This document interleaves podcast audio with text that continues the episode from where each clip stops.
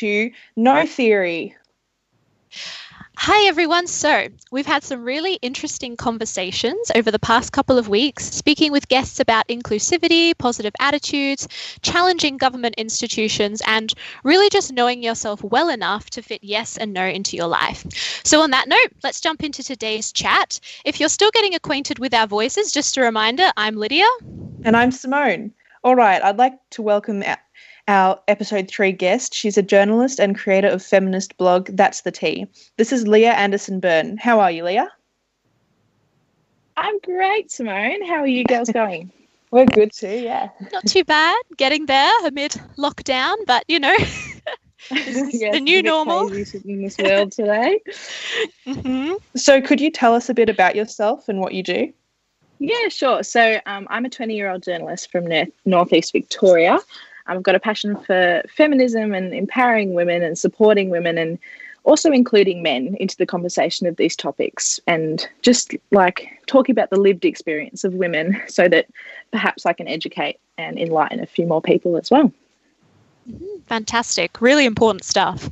And um, why did you say yes to this interview today? Um, I was really excited to be asked to do this podcast. I, I guess I was just excited to have another platform to continue to share, I guess, the importance of the word no and the role it plays in, in so many things from, from sexual assault to personal boundaries to, to self care. Um, so yeah, that's basically basically the reason. Mm-hmm. And why did you want to start a blog about feminism? Yeah, so so this year has brought a lot of changes for me personally, and also with lockdown, I've obviously had more time to consume more content from some incredible female creators on the internet, where I've expanded my knowledge on the topics that I was already passionate about. Um, I abs- I also absolutely love writing. Obviously, I'm a, I'm a journalist, so you kind of hope that I enjoy it. Um, yeah, so I wanted a place where I could sort of put down all my thoughts and share some of the conversations that myself and my two wonderful, powerful girlfriends slash housemates have had. Um, and if what I talk about can resonate with even one person, then that's the goal. Um, I also wanted to have a space where men could read about these things and perhaps come away with a better understanding of why feminism is important and what needs to change, and I guess how they can help with those changes because a lot of it is down to them. Have you got any um, positive feedback or any feedback, whether that's negative or positive, from men from your book? Yeah. Um, yeah. So, one of the really positive experiences I've had feedback wise from men is um, one of my co workers who's significantly older than I am. So, I didn't really expect him to to read the blog or I guess not pay attention to what I have to say, but yeah, just have a read. And not only has he read every single post I've put up, he's also taken some of those lessons and passed them on to his sons and spoken to them about some of the things I've spoken about. Um, and he's also just come away with a greater knowledge for himself of some of these issues that I talk about. So, some of the things that he had like no idea about that women face that he's now realizing, and then he's putting himself, well, he's changing things that he does so that he can help with some of those issues that women do face. Like as a man, he's doing what he can. So that was really exciting um, to hear. And we have really good discussions around everything. And I think one thing that's really important is that he he takes the time to read the blog. So he's not putting all the the effort on to me. I mean, obviously I've written the blog, but I choose to do that. Um, Yeah. But then if he still doesn't understand something or he does want my personal advice or experience with it, he then has a conversation. So yeah, that's been really exciting. I haven't had too much negative um, feedback. There's some um, I'm definitely aware of some men who have strong opinions about the work that I'm doing and the things that I'm encouraging other women to do, such as expressing boundaries or knowing their worth. Um, but they will usually just rant about me to other like minded men who don't actually care enough to join in the conversation and ask questions. They really just want to complain because it doesn't suit their view on the world and it challenges their privilege. Um, so I don't really pay attention to that sort of stuff because I'm aware of it. It doesn't phase me, and I don't think about those sort of people who don't want to actually actively participate in what I'm trying to trying to say. That's so awesome, though, that your co is really engaging with your work. That must be really Yeah. encouraging. It's Mm. really exciting, especially someone like he's um, over the age of 40, which obviously I'm not saying that's old, but older than I am as a 20 year old. Um, so it's been really exciting to see that I'm reaching other age brackets and um, obviously what I wanted to do, which is reach men and get their feedback on it as well. Mm. Yeah, definitely. And I think too sometimes men it's not necessarily like a lack of interest. As you said, it's just they really have no idea about some of the experiences of women and, you know, the way we move through the world in a completely different way. Mm. So Yeah, it's it's great that they're being so receptive. Um, yeah, On your blog, you say that you're a feminist in training, which is quite an interesting sort of um, phrasing there. So what what do you mean by that exactly?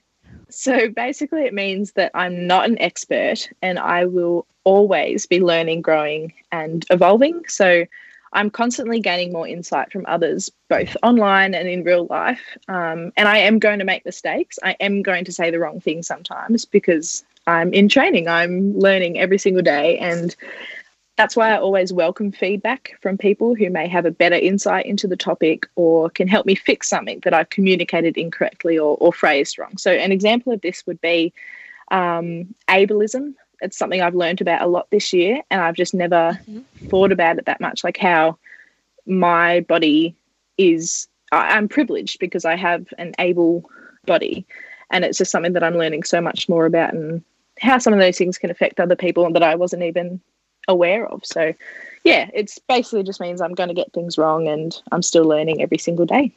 Mhm. It's kind of like, you know, the men that you were talking about, they just don't know in the same way you just don't know about um, disabled um, advocacy issues, you know? Exactly. Like it's the point is that you are constantly seeking that knowledge and you are uh, learning Mm. and you have the ability to say, I was wrong. I apologize. I will now make active choices to change and fix that and grow from this. Yeah. So, what kind of feminist do you want to be? Um, I want to be the kind of feminist who supports every single woman. So, as I said in one of my blog posts, I used to think that feminism was about supporting women who don't quote unquote succumb to the pressures of society and, and capitalism. Um, so, the women who, you know, don't wear makeup and don't want to surgically change their appearance. Plus, I also thought that feminists who shouted, I hate men from the rooftops um, were too much but I've realized that it's really about loving every woman woman and however they want to present themselves to the world and however they want to advocate for their own feminism. So I've also been learning a lot more about how my feminism as a white woman can and should support women of color as well, um, and also trans women who are women. So yeah, it's just about loving everyone pretty much. I like Excellent. that sentiment. hmm Yeah, because they're just, I guess, so many stigmas, and some of the things you just mentioned about man hating, about it being sort of a, a privileged, um, exclusive space. This idea of you know feminist communities. So, like hairy lesbians, you know? That's the. Mhm. so as a feminist, what is your response to people who say that the fight is basically over, that we are equal? Because I know I've experienced that throughout my own life as well. I mean, I didn't think the term feminist was such a taboo topic. I went to an all girls school, very focused on female empowerment and whatnot. And then I've gone out into the world and I'm interacting more with men, and they're kind of, well, not even just men, all different sorts of people who sort of, I don't know, grimace a little bit at that phrase and said, oh no, I'd never refer to myself as a feminist. And like, we have equal rights. Like, We can what do you even yeah what, what are we fighting for so how can you continue encouraging these conversations and still draw attention to issues and sort of the disparities that still exist Yeah, so I think it is frustrating when when people say like, "No, you're done. Your work is done. You've got the vote. You can, you know, get abortions in Australia at least. Um, all this sort of stuff. Like, yes, we did achieve those, and it's really important to look back and celebrate those those wins. Um, but it's it's the fact that, like my coworker, how he wasn't even aware of some of the things that we still have to do and still have to face it's like those little everyday things that we experience that men just don't. And Mm. now, when I say men, obviously, you know, the typical not all men, but it's just a disproportionate amount of things that happen to women that don't happen to men. So, you know, like catcalling, um, obviously sexual assault, rape, violence, all these things disproportionately affect women. And there is a reason for that. It's, you know, it's not, it's clearly still an issue that women are oppressed and have, there are certain factors in our life that are going to occur that men just don't experience. So, it's hard because like yes we do have the vote and it seems like our voices are getting louder um, and being heard the fact of the matter is it's just it's still disproportionate amounts of as i said violence sexual assault all these things that affect us that don't affect them. So that's why i think it's really important to start trying to include men into the conversation. And it does have to be the men that want to listen and learn. And and that might take a few conversations to get out and um, you can sort of tell after those few conversations which ones are going to continue to listen and learn from you and which ones aren't. So yeah i think it's just important to keep um, spreading that awareness and spreading that knowledge of what we experience and making sure that there are people that are listening and taking that into account mm, that's mm-hmm. very important Mm-hmm. Fantastic. And which um, which feminist issues do you think that you're most passionate about that are perhaps still being marginalized and not spoken about enough? Mm-hmm. Um, I. This is almost a tricky question for me because personally, I'm just a I I just want to promote like feminism in general. And I think one of the things that is really important is changing that stigma around the word and making sure that it's not turned into this man hating like idea that people seem to have. So that's probably the main thing. Um, I think violence against women is obviously a big one, and it as it is getting a bit more traction, that sort of thing. And there's obviously lots of foundations and organisations and charities that help uh, women in need. But the fact that it's still happening it just means that you know it's still an issue that needs to be faced.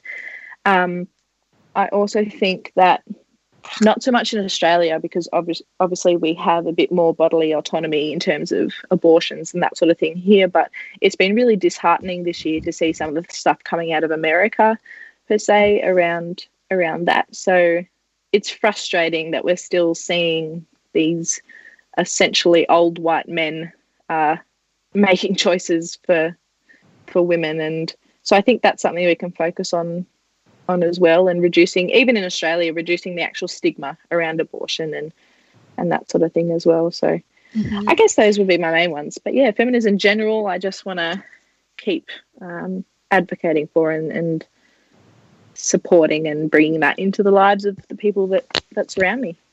Mm-hmm. Excellent. Something I found really interesting on your blog actually was um, your interviews on women who have experienced endometriosis and had diagnoses, and just sort of within medicine and seeking medical help, how much they've sort of been silenced or just pushed aside. And I mean, that's not a condition I experienced myself. So I was just really shocked because personally, I have so much faith in um, like medical professionals. So I feel like that would be such a I don't know a disempowering experience. Yeah, and it was really interesting this year. So one of my good friends, um, who is a male, he's doing a psychology course, and he asked. He's friends with all three girls in the household, so he comes to us for a lot of those conversations. And he said he was doing a a topic about yeah what women have to face in the medical, um, I guess, industry.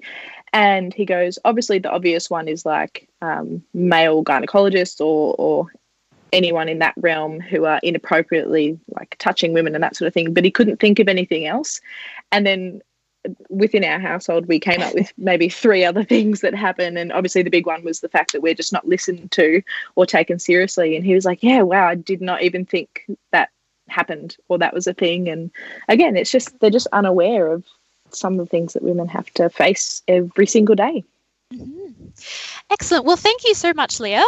Um, we are going to take a song break now, but don't go anywhere. We'll be right back. We have a little bit of a retro playlist today lined up. So this is Gypsy by Fleetwood Mac. Enjoy.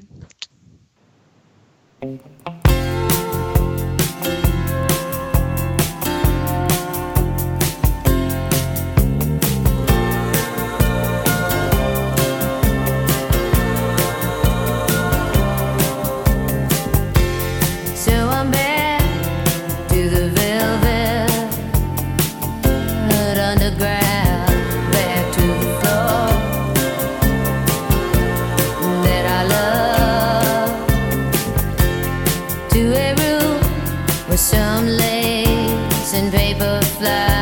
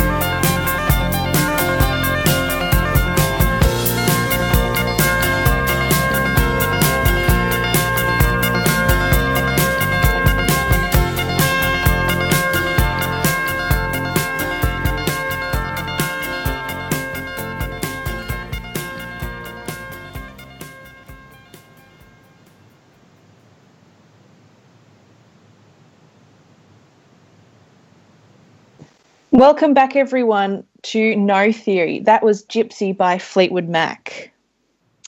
All right, so we're here with Leah Anderson Byrne today, journalist and blogger of That's the Tea. Um, all right, so at No Theory, obviously, we're very interested in the term no and um, I guess placing it in our lives, the importance of it, and objection, I guess, knowing our boundaries. So, you, Leah, um, as a blogger, as a feminist, as a journalist, how important is no to you and what you're doing, I guess? Um, I think the main thing when I'm having conversations about feminism with people, I think knowing when to discontinue a conversation with someone who is just trying to rile me up and so saying no to them and stepping away is a big one because I can sometimes feel like arguing for hours. Um, and also saying no to myself when I feel like starting fights with random strangers on Facebook, um, because I know I know it won't get me anywhere. And as I said, I need to focus on the people who might actually listen and learn, rather than just stay in their view and and not take in any sensible discussion. So that would probably be the main thing in in what I do. Yeah, that totally makes sense. Like you know you don't want to waste your energy on people who refuse to listen or to you know be reasonable so yeah, exactly. Yeah. There's just there's not really any point as soon as you find someone who's not gonna, uh, who just doesn't want to learn. Um, there's really no point in putting my own time and effort into that person because my mm. time is valuable. Yeah, for sure. Yeah, definitely. So in your blog you mentioned that some sometimes women say yes just because they want to be seen as polite so what are the consequences of women trying to always be polite and palatable um, yeah, there's different situations, I guess, for for that sort of thing. So I think it really just it continues the narrative that that being polite and palatable is only what women should be. So I'm not saying to be instantly rude to say a guy that comes up and asks for your number or offers you to buy you a drink, but once you've said no to him from that point on, he is not listening and he is overstepping that answer. And you don't owe him the politeness anymore that he thinks he deserves because you've given him yeah. an answer. And so from that point on, it's just, it's on him. Um, if that means that he walks away calling you a bitch or a terrible person, like so be it. Um, another consequence, I think, is that men might not realize that coercion, so when a woman says five no's and then eventually a yes because the guy wouldn't stop the pressure to participate in in sexual acts it is rape. Because if you didn't listen to the first answer that's rape. And it's not about playing hard to get. She has given you an answer and really you should have respected that from the get-go. Um, and that does work both ways 100% um, but obviously today and my blog is very focused on uh, uh, me as a woman i can only really speak about my experience and the experience of women surrounded by. So that's why I'm talking about uh, women today. Um, so I just think there should really be more education around consent in that way. Um, I also think women being told to be polite can lead them to not being catered to in the bedroom, also. So we've come a long way from when women um, who enjoyed sex were considered medically insane, um, and male male doctors actually invented dildos as a cure for that uh, mm-hmm. uh, hysteria. So, like I remember. Oh, sorry. I was just going to say, I remember I reading about that for the first time, and the fact it was called hysteria. Oh, it's sorry. I'm just. I know. It's, You're having hysterics. oh, um, so we've obviously come a long way from then, but yeah, sex is a two-way street, and women should get an equal amount of attention during it, and they also shouldn't be afraid to ask for they want for what they want. Like communication is sexy, everyone. Communication, oh, it's just the best. So yeah, that probably sums up that answer. Coming as a from a you know a journalist perspective you must you know really believe that communication is important. Myself as like studying journalism i also believe that yeah. 100% i in all of my relationships whether that's friendships families partners anything like that communication is one of the biggest things because problems can't be fixed unless you do talk it out. It's not going to be fixed by staying silent and not expressing how you're feeling and all that sort of thing. So yeah, communication is a big, big thing for me, and everyone around me knows it. Excellent. And um, how do you think women can overcome their fear of being rude, or by saying no and objecting in certain situations? Um, so I think for me, it was about realizing my worth and acknowledging that saying no isn't actually a bad thing. It's just something that benefits you, which can feel selfish. Um, but it's so important to look after yourself first. And this applies to creating or expressing boundaries in relationships or friendships, or even just taking time for yourself. So, saying no or objecting in a situation where you're feeling pressured by a man, though, is a whole different ball game um, because the consequences of that can be much more severe. I mean, there are too many cases of women being raped or murdered or both when rejecting advances. So, I think this one is really on the men to learn about consent and just stop being fucking terrible sometimes, you know. mm-hmm. it can be frustrating for sure. so you, you've interviewed a lot of women um, in your blog. So what has their experience been with the word no or objection to the status quo? Yeah, so I think most of my interviews with women have featured them saying no to being something that they're not. So whether that's people telling them how they should act or dress or or do their art or share their story. Um, so at some point, these incredible women just said, "No, I'm going to be who I want to be, and your opinion is irrelevant. And I really think that's so mm. powerful. That's something I've tried to do this year as well, especially with the feminism stuff. Like I've become more, more vocal about it in the past, I'd say, two years. And anyone who doesn't accept that that's something that I'm now super passionate about and going to be constantly sharing and promoting, then that's that's on them. That's fine, but that's on them yeah as i guess as someone who's you know been following that journey leah on you know from following you on instagram since high school because by the way me and leah went to high school together. Um, you know it's been really interesting to see that kind of um, i guess development and like yeah also like empowering, like you know reading your blog and reading your instagram posts. Yeah it's empowering and it's great to see and surround yourself with like other strong women yeah.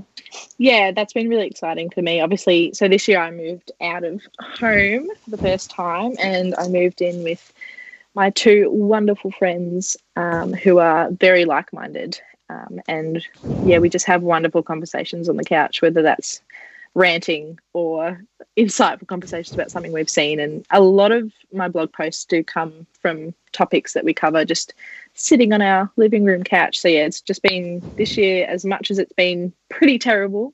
Um, personally, it's been pretty cool as well. Mm-hmm. Yeah, there's always like silver linings and yeah, there's always going to be some positives and, and change is good. I've learned. Mm. Mm-hmm.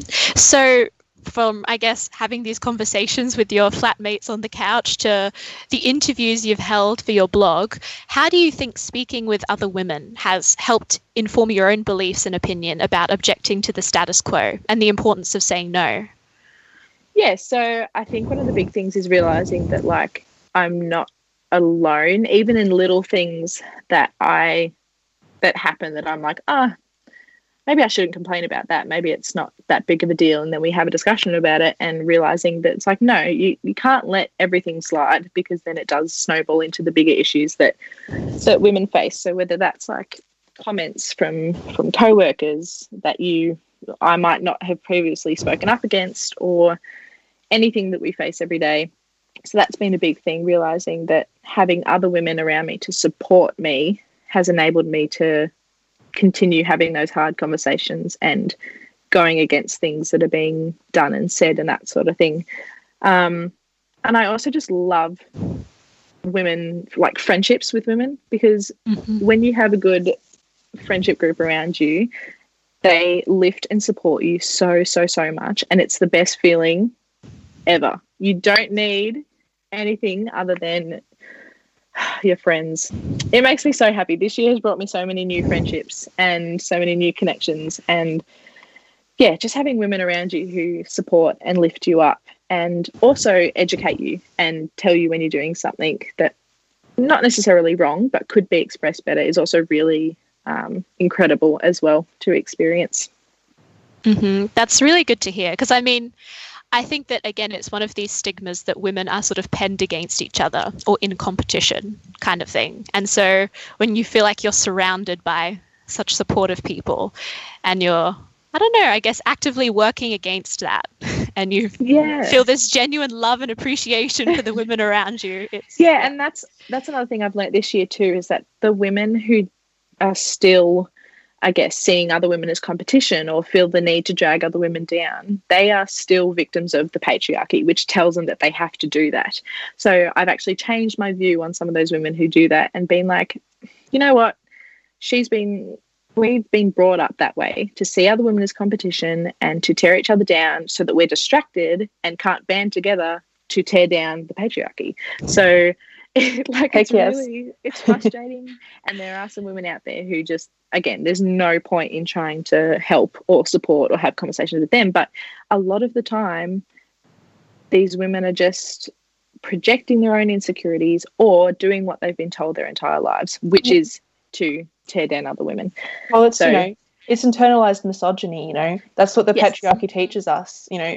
It's an inherently like misogynistic system so of course, you know, I think even, you know, women who call themselves feminists sometimes have to, you know, take a step back and be like, oh gosh, is that um, is that internalized misogyny? Is that actually problematic? There's a lot you have to unlearn when you grow up in the society that we do.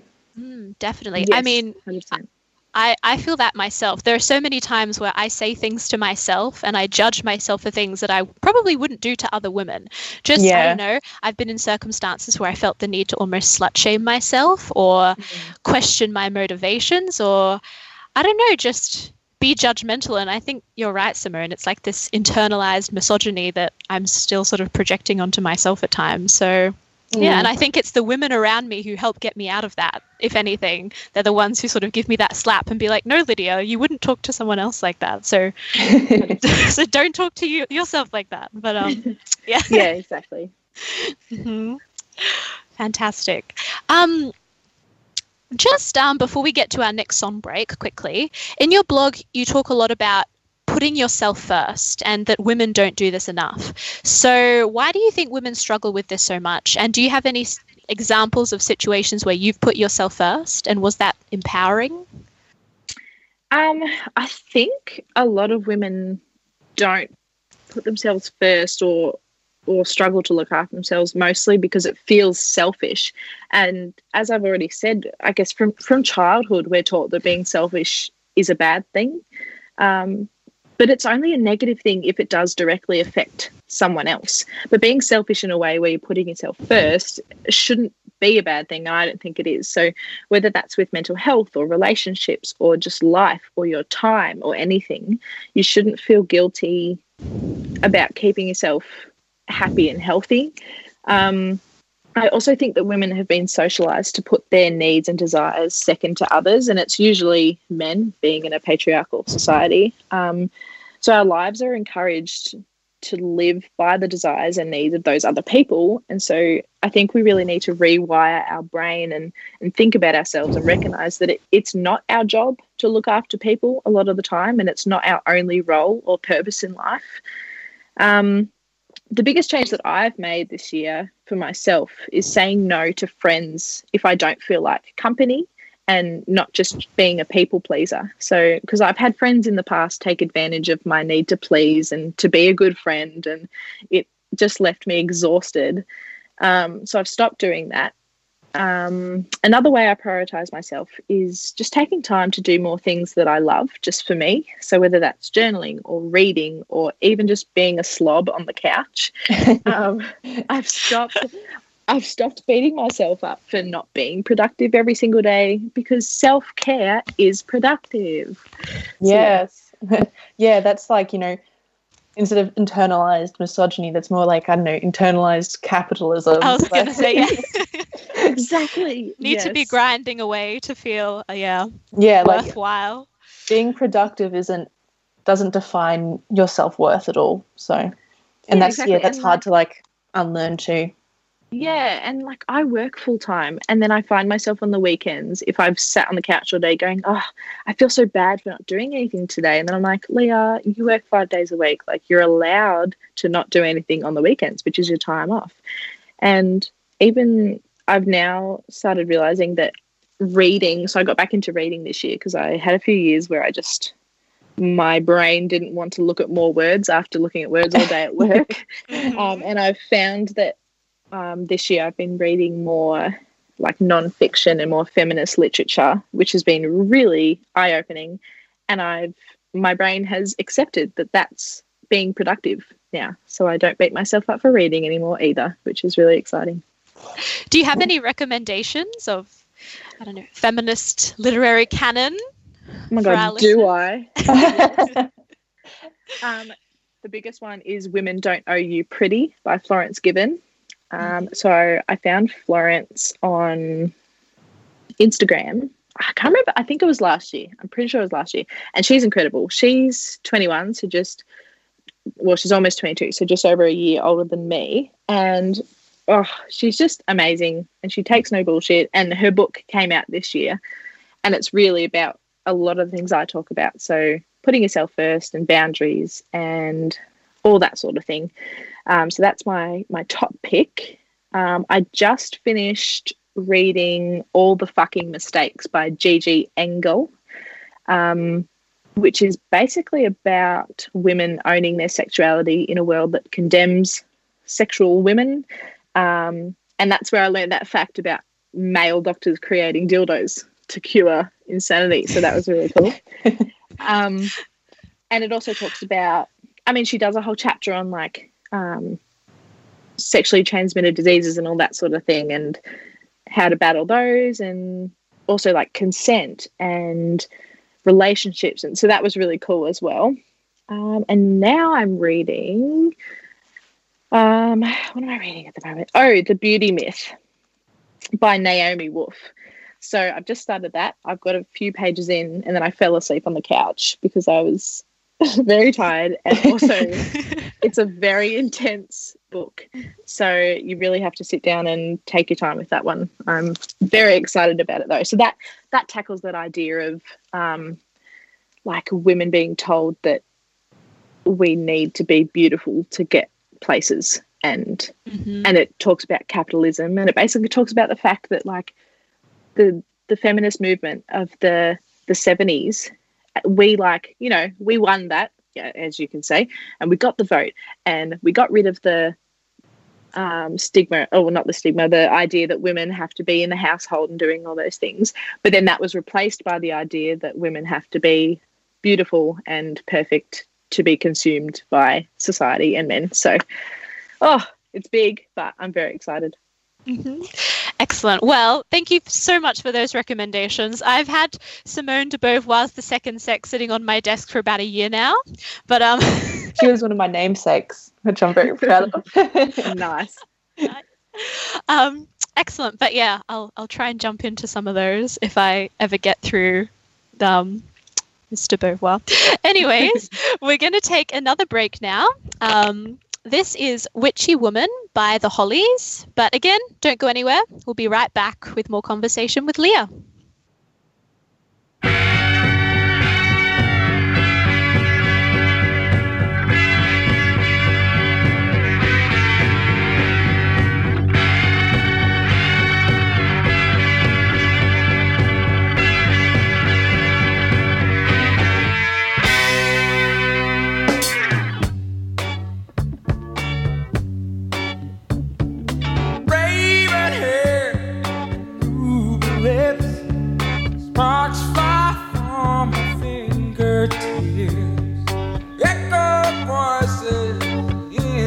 Night.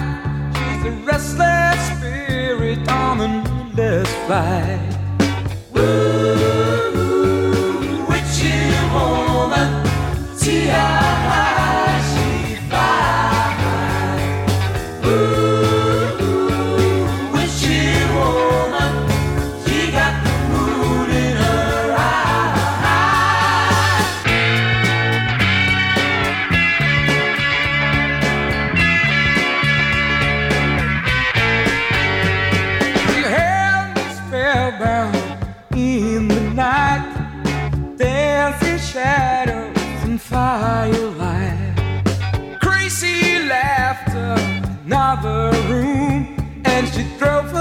To madness with a silver spoon.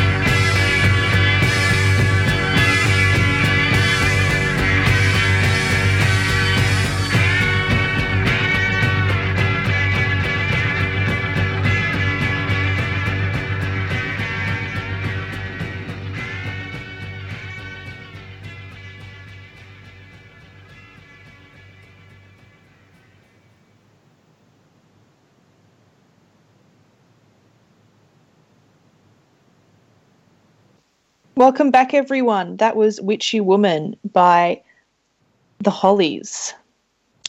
All right, so again, we are here with Leah from That's the Tea blog.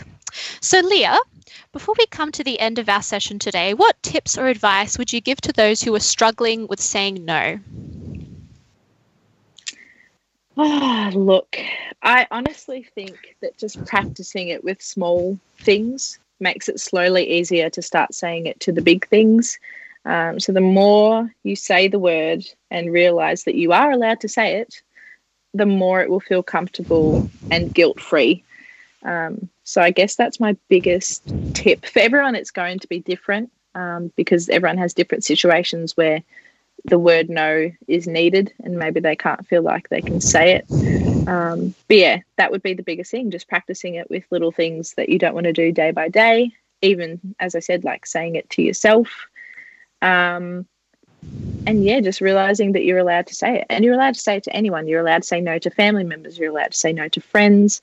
Um, it can be a bit harder, perhaps, to say no in the workforce because obviously there can be consequences in that. But I really do believe that things like mental health and safety is more important than a workplace if that is the situation that you're in. So, yeah, And, you know, similarly, like as we were talking about before, um, how can people work past these stigmas of being selfish or vain and how do they set up healthy boundaries in their lives? I mean, I think that's really just down to each individual. So finding out what things make you happy and what things don't, and just making more of a conscious effort to say no.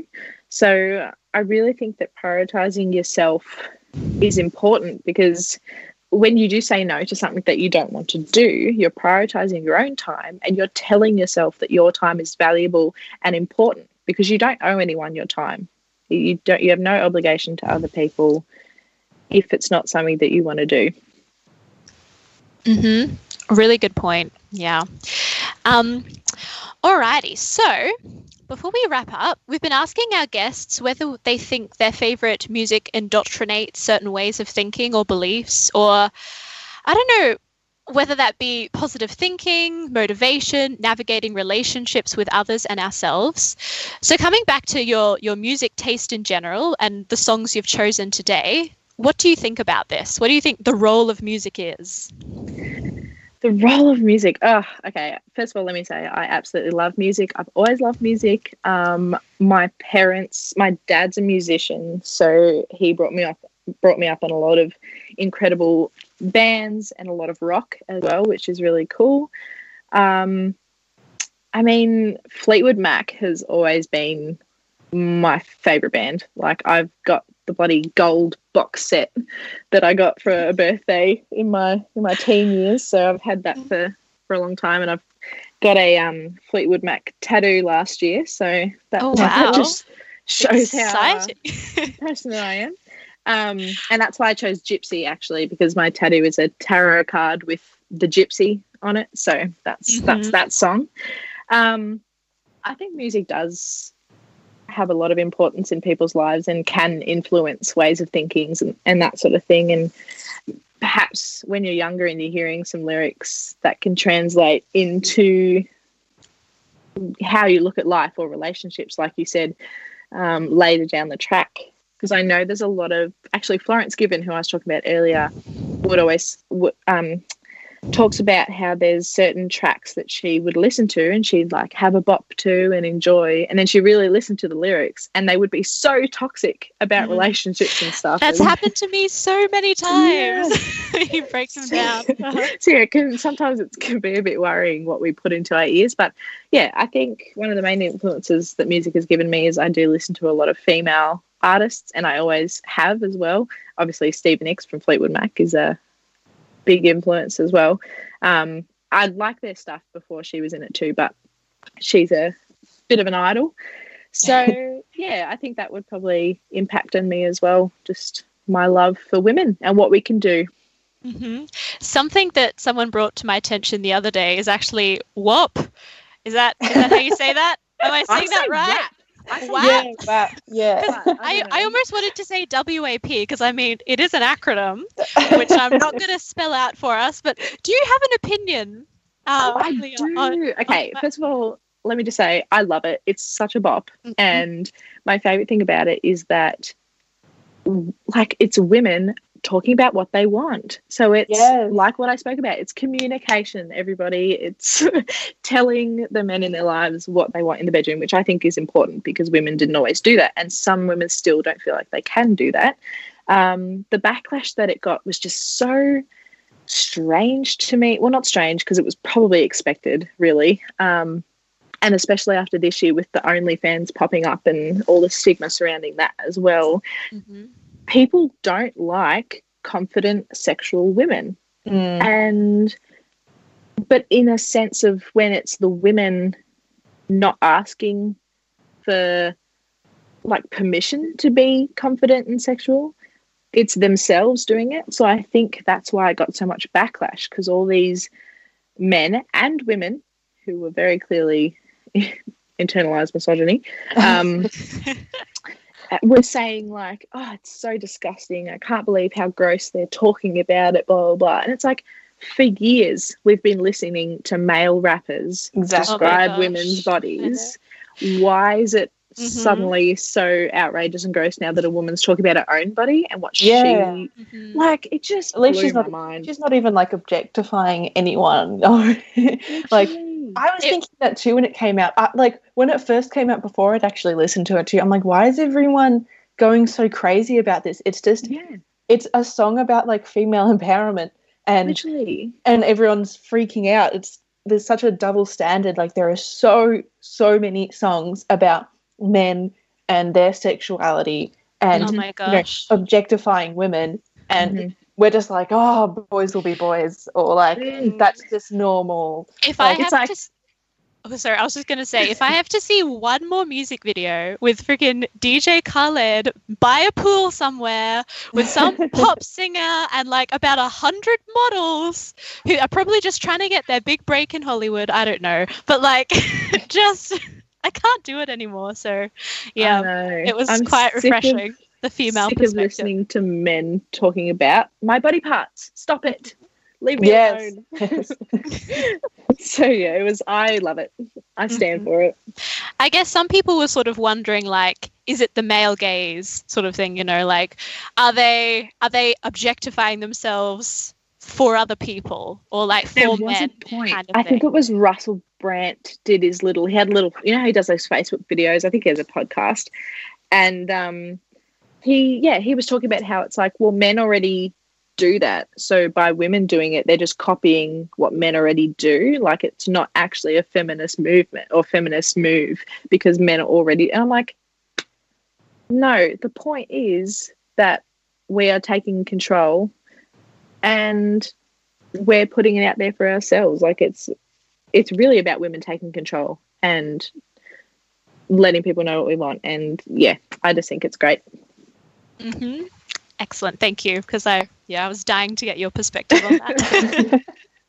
So, unfortunately, we have to wrap up now. So, a massive thank you, Leah, for joining us today. It's been really interesting, really insightful conversations. So, um, these fresh conversations about feminism and the female experience really do feel important amid the ongoing stigma and pushbacks faced by the movement. Yeah, so your perspective is very much appreciated. You can find Leah's blog at www.that'sthet.online, but also f- throw her a follow on Instagram. So we'll be taking a couple of weeks break from No Theory because of Monash's um, two week semester break. Um, but don't forget us. We'll be back in October with plenty more guests and their gems of wisdom. For now, though, take care, everyone, and enjoy the song I Am Woman by Helen Reddy.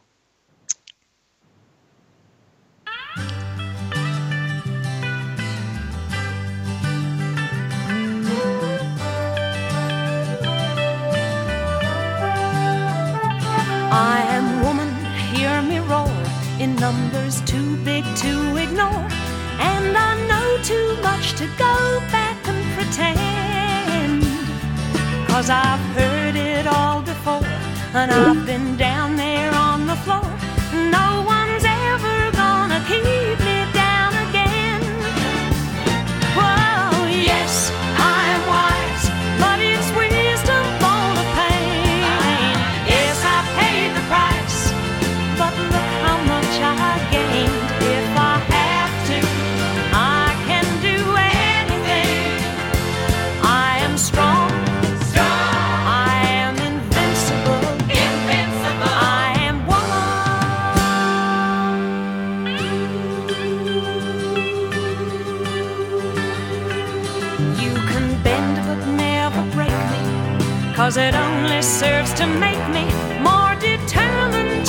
to